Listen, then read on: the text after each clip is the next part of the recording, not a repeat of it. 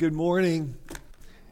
It's good to uh, to be back with you. Actually, today I am the pinch hitter for the pinch hitter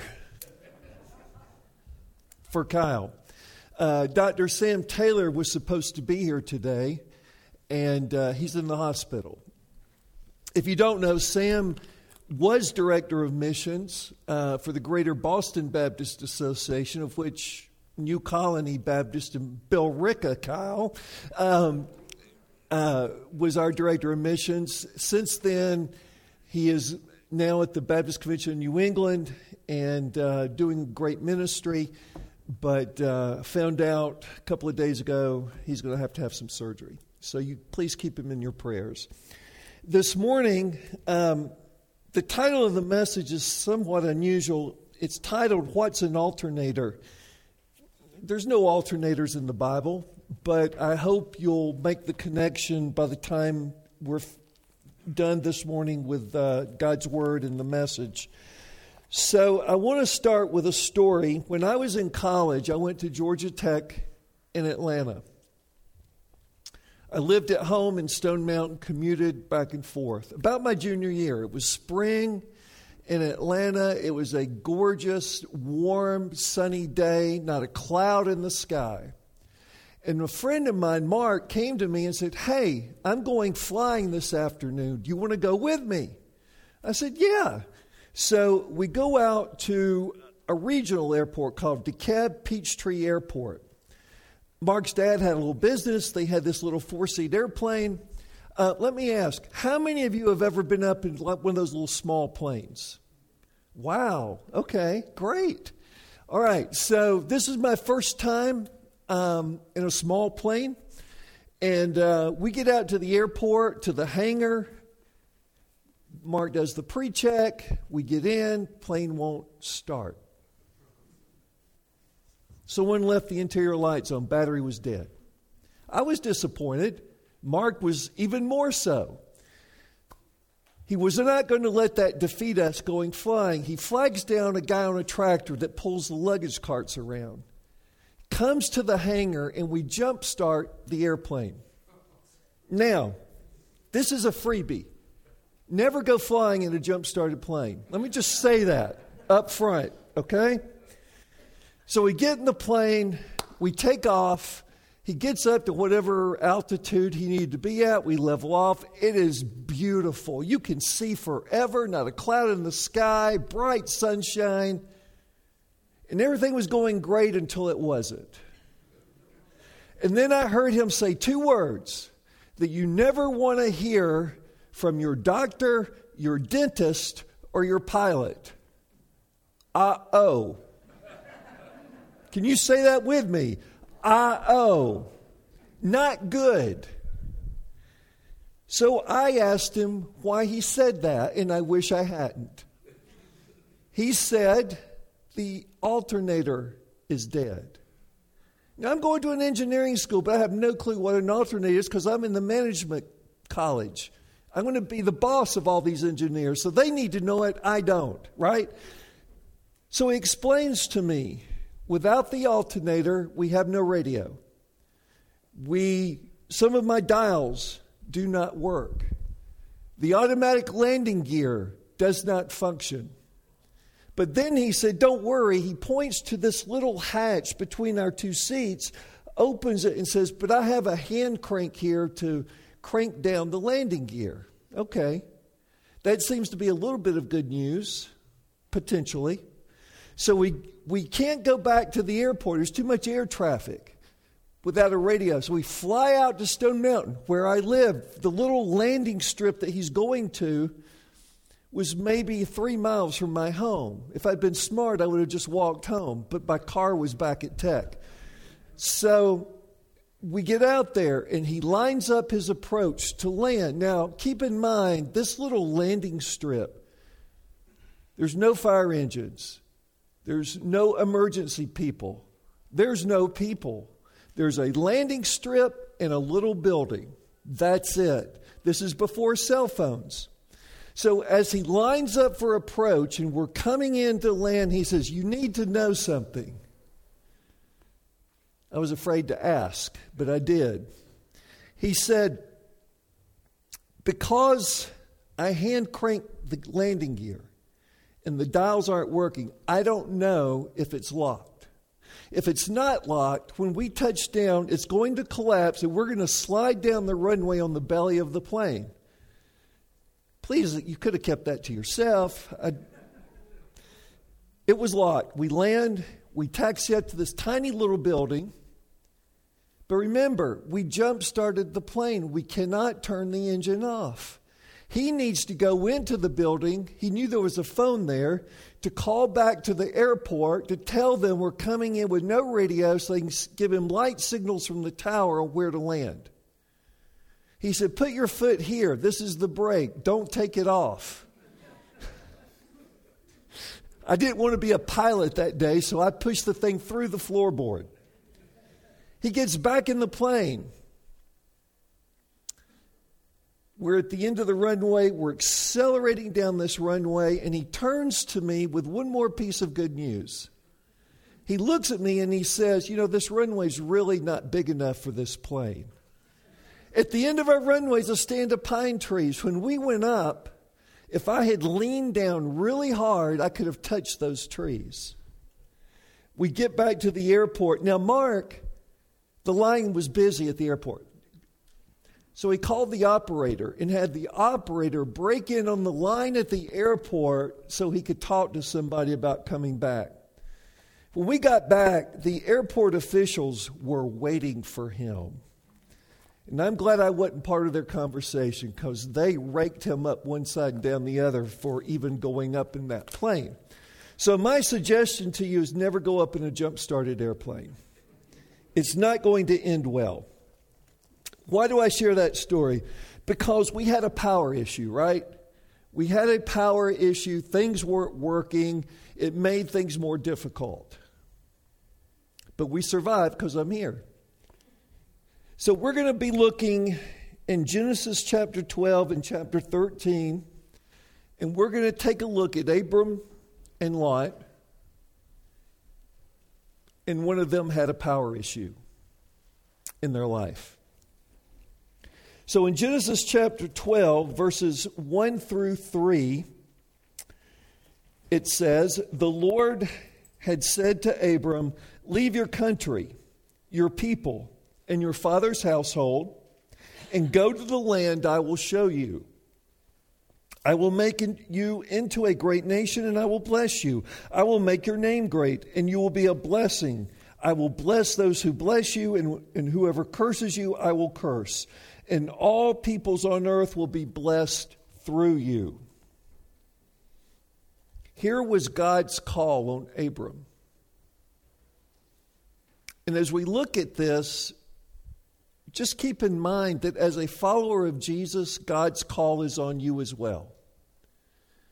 His call is on you for 2024 and what your journey will look like. So let's take a look at what Abram is experiencing here. God tells him, Pack up your family and go.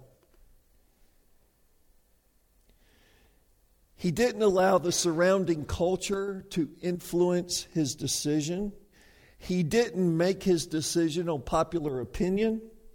He didn't um, allow the fact that he didn't have all the details up front that would that would cause him to go. All he had was God said, go. Family ties would not hinder him from going. Friendships would not keep him from this mission that God has for him. Abram decided to adjust his life to God speaking to him. And he wasn't perfect but his life was oriented towards the Lord. And God would be the one to empower him and would lead him into a future that he couldn't even imagine when God called him.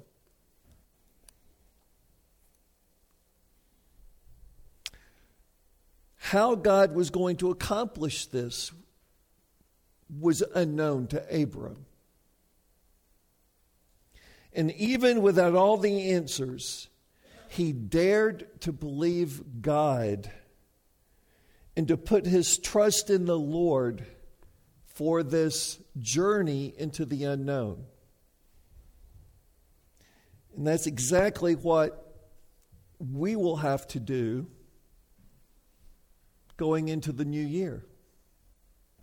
We don't have the game plan. God hasn't emailed us with a year long plan of what we'll be doing, where we're going to be going, what He's going to do through us. We don't have that laid out. Abram didn't have it laid out for him.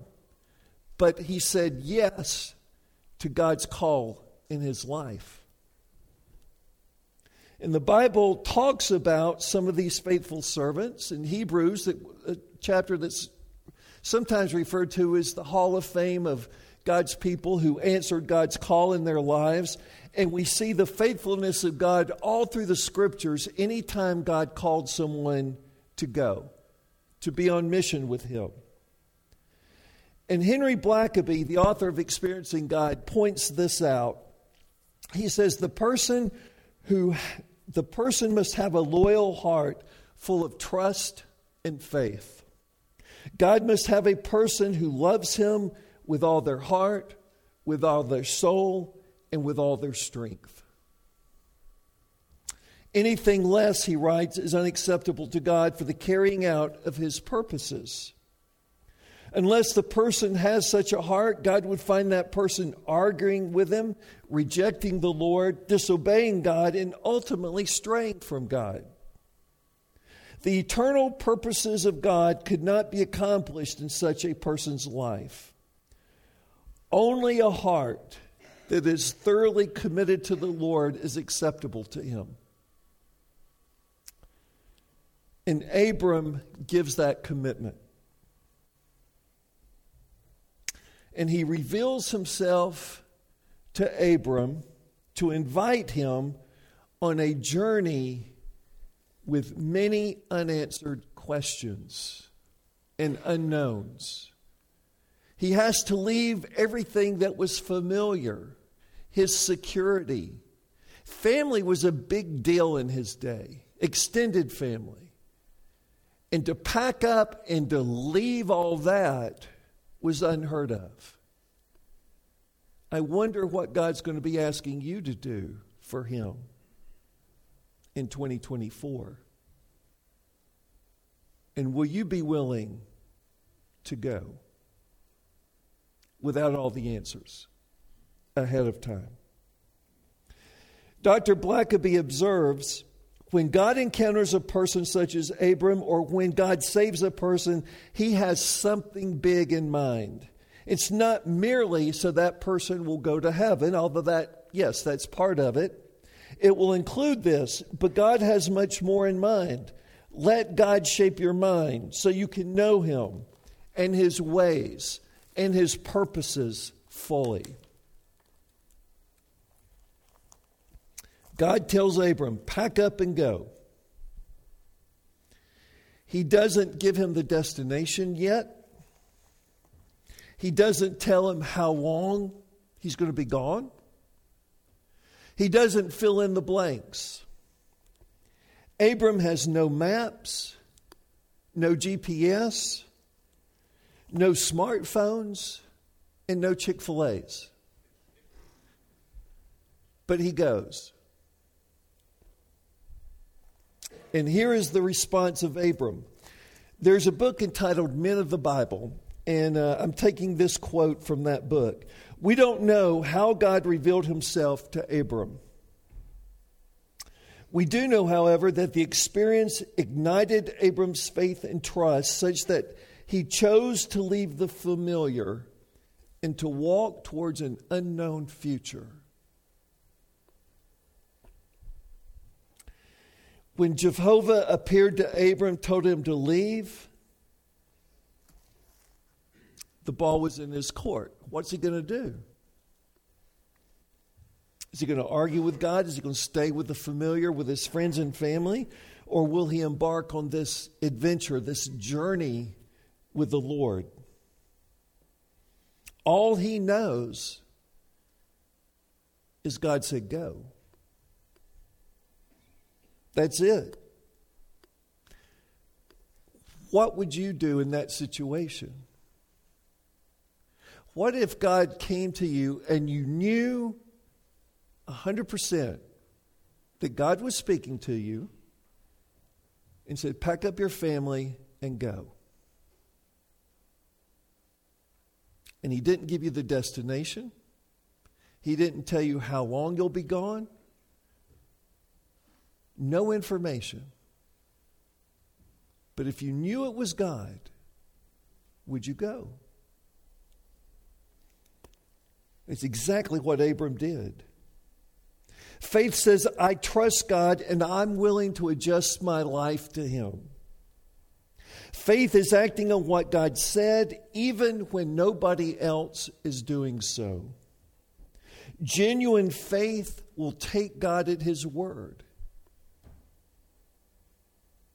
Faith is trusting God when it doesn't make sense to trust Him. Walking by faith means you live in ways that are contrary to the world's ways. You have priorities that are in conflict with the world's priorities. You risk being misunderstood, ridiculed, made fun of, persecuted. How will you make your decisions? Who are you going to consult in your journey this new year? Who will you seek advice from? What's going to be the foundation for your life decisions? Can you imagine the talk around town when word gets out that Abram's packing up and leaving? People questioning his motives? People wondering if he's completely lost it? Has he gone crazy? Is he having a nervous breakdown? The whispers and the gossip behind his back. And all the while, Abram is doing what God has told him to do.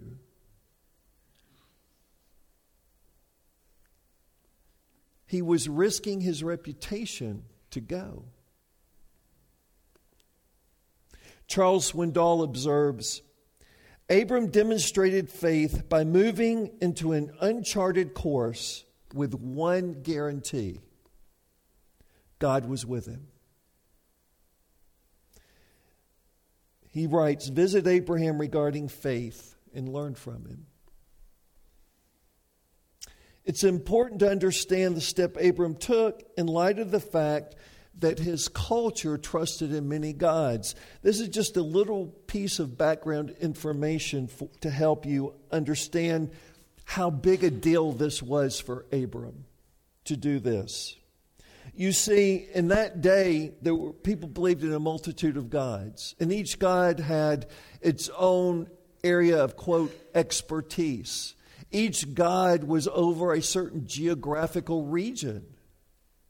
And so when you moved out of one region, you were moving out of that, quote, God's territory. But Abram, and it was saturated in their culture, but Abram dared to believe in the living God, the God who transcends boundary lines, who transcends geography, who is ruler of the whole world. And God and Abram steps out in faith to go with a lot of unanswered questions. He dared to believe that Yahweh could be everywhere that Yahweh would send him. As followers of Jesus, are we ready to dare to believe that God will be with us wherever He sends us? in our journey in 2024.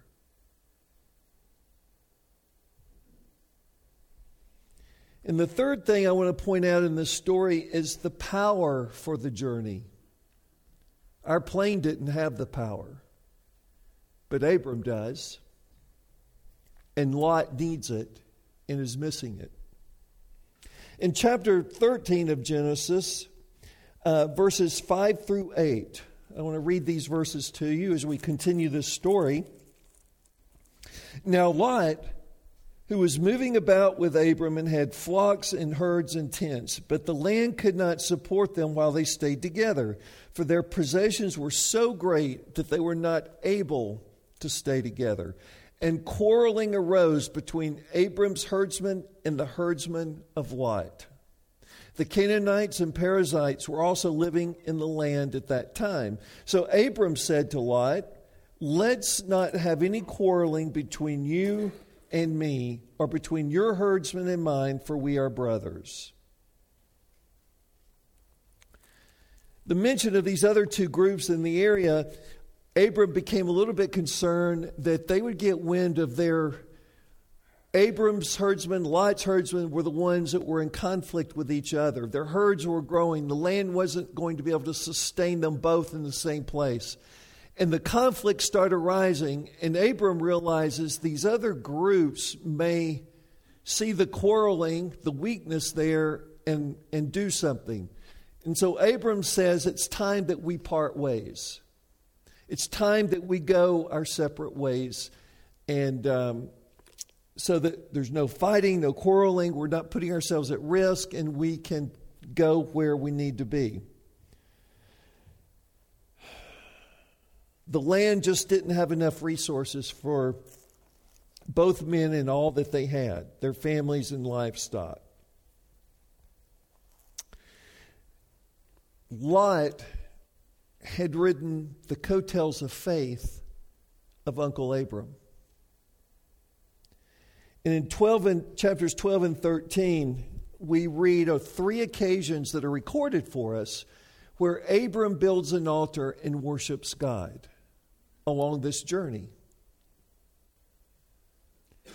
We don't have one account of Lot doing that.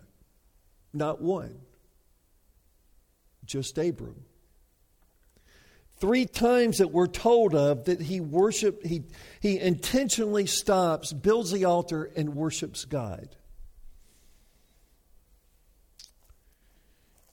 And then comes this incredible offer from Abram to Lot. Now remember, God made his promise to Abram.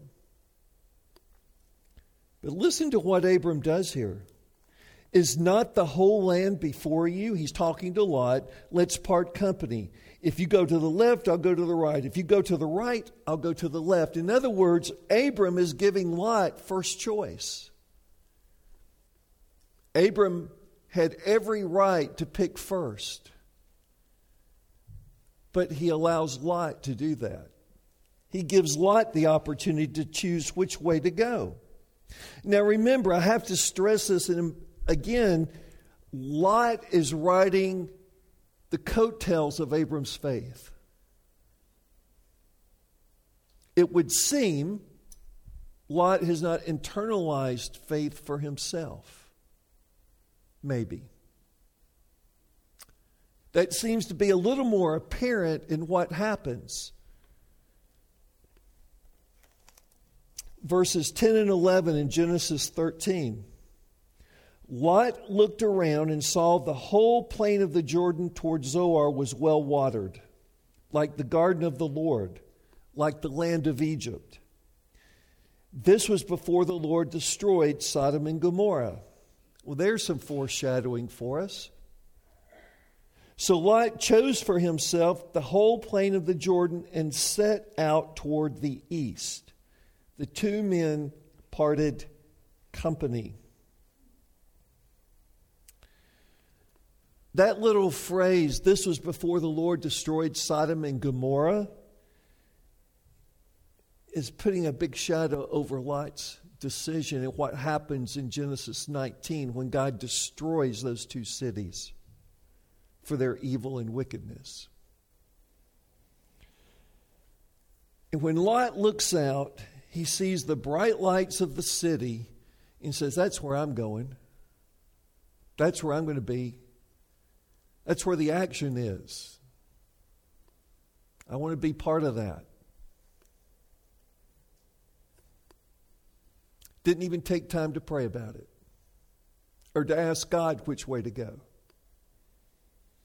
He sees, he likes it, and off he goes with his family, his servants, his flocks, everything he has. The word destroy,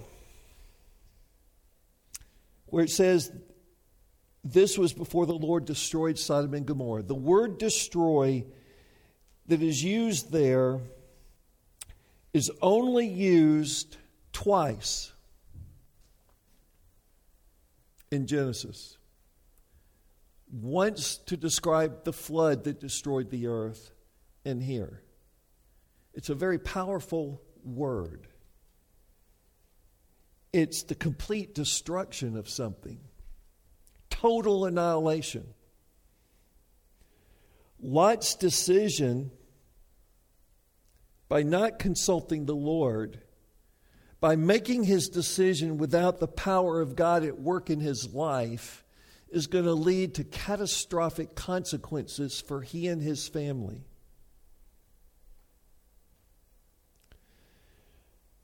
The word evil is also used to describe the generation of the flood, and the term great sinners is only used here in these chapters. It's incredibly, it means incredibly overtly evil. It is rare phraseology that is describing the extreme seriousness of the sins of Sodom and Gomorrah. It's total depravity in these cities. Everything that is the antithesis of who God is. John Calvin, a theologian, wrote this Lot, when he faced when he fancied he was living in paradise, was nearly plunged into the depths of hell. And if you know the story, you know that later on, Lot loses his wife because she disobeyed the Lord and looked back and turned into a pillar of salt. Lot was captured by an invading army, and Abram had to go rescue him. And so Lot's decision, based only on what he could see, created all this chaos in his life. He went to live in the midst of the most wicked cities on the planet because it looked attractive. This is an old saying. And you've probably heard it before, but it just rings so true. Sin will take you further than you want to go. It will keep you there longer than you want to stay. And it will always cost you more than you wanted to pay. Every single time. Satan's hook is to make things look attractive to us and to hide from us the cost of that. And that's what happened with Lot. Remember, Abram built the altars and worshiped God? There's no account of Lot doing that. No consulting God about his decision which way to go. The Apostle Paul tells us work out your own salvation in the book of Philippians, chapter 2. It's verse 12 and 13. Work out your own salvation with fear and trembling. For it is God who works in you both to will and to do for his good pleasure. This simply means when God speaks to you, immediately adjust your life to Him. Immediately adjust your life to what God says to you. God will always have your best interest at heart. And when the Lord asks you to do something like moving your family without knowing where you're going, quickly adjust your life. Fully rest in God's care and direction because His way for you is best. Even if no one around you is doing it, you respond to the call of God in your life. And God will give you the power and whatever else is needed for the journey. Abram came to experience the faithfulness of God in his life. He would learn that what God initiates, he brings about to completion. What God starts in your life, he will bring it to completion. He will do good work in you as you walk with him and trust him. God will bring into your life everything necessary to follow Him, to serve Him, to be on mission with Him.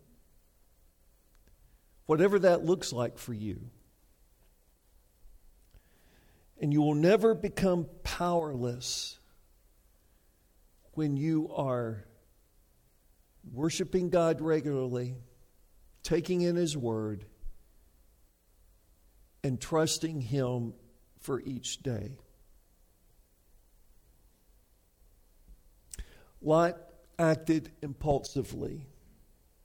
He did not consider the ultimate consequences of his decision. He made no attempt to discern God's will in that matter for his life. And when Abram turned him loose, he was all on his own. His alternator was dead. He did not have God's power at work in his life. And the decision he made to live in the most wicked city on the planet would end up costing him his wife and his freedom for a period of time. We need to learn from both Abraham and Lot. Billy Graham writes a friend of his told Dr. Graham about an unbeliever who came to Billy Graham's friend and asked the friend, If I become a Christian, if I get born again, will all my problems go away? No, the friend said, but you will have the power to deal with them. God will grant us His wisdom, His courage, He'll provide the resources. He will carry your burdens. And He will never leave you on your own to fend for yourself. Power is critical for our existence, for an airplane, for a car, a boat, for our homes, our appliances, our 5,000 portable devices. We need power.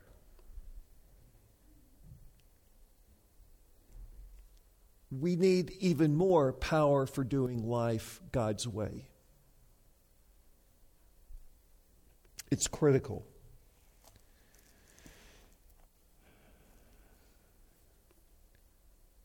We don't need to navigate this life, go through difficulties and challenges on our own. We don't need to try to deal with temptation on our own. We need a functioning alternator. We need God's power. We need to be connected to Him.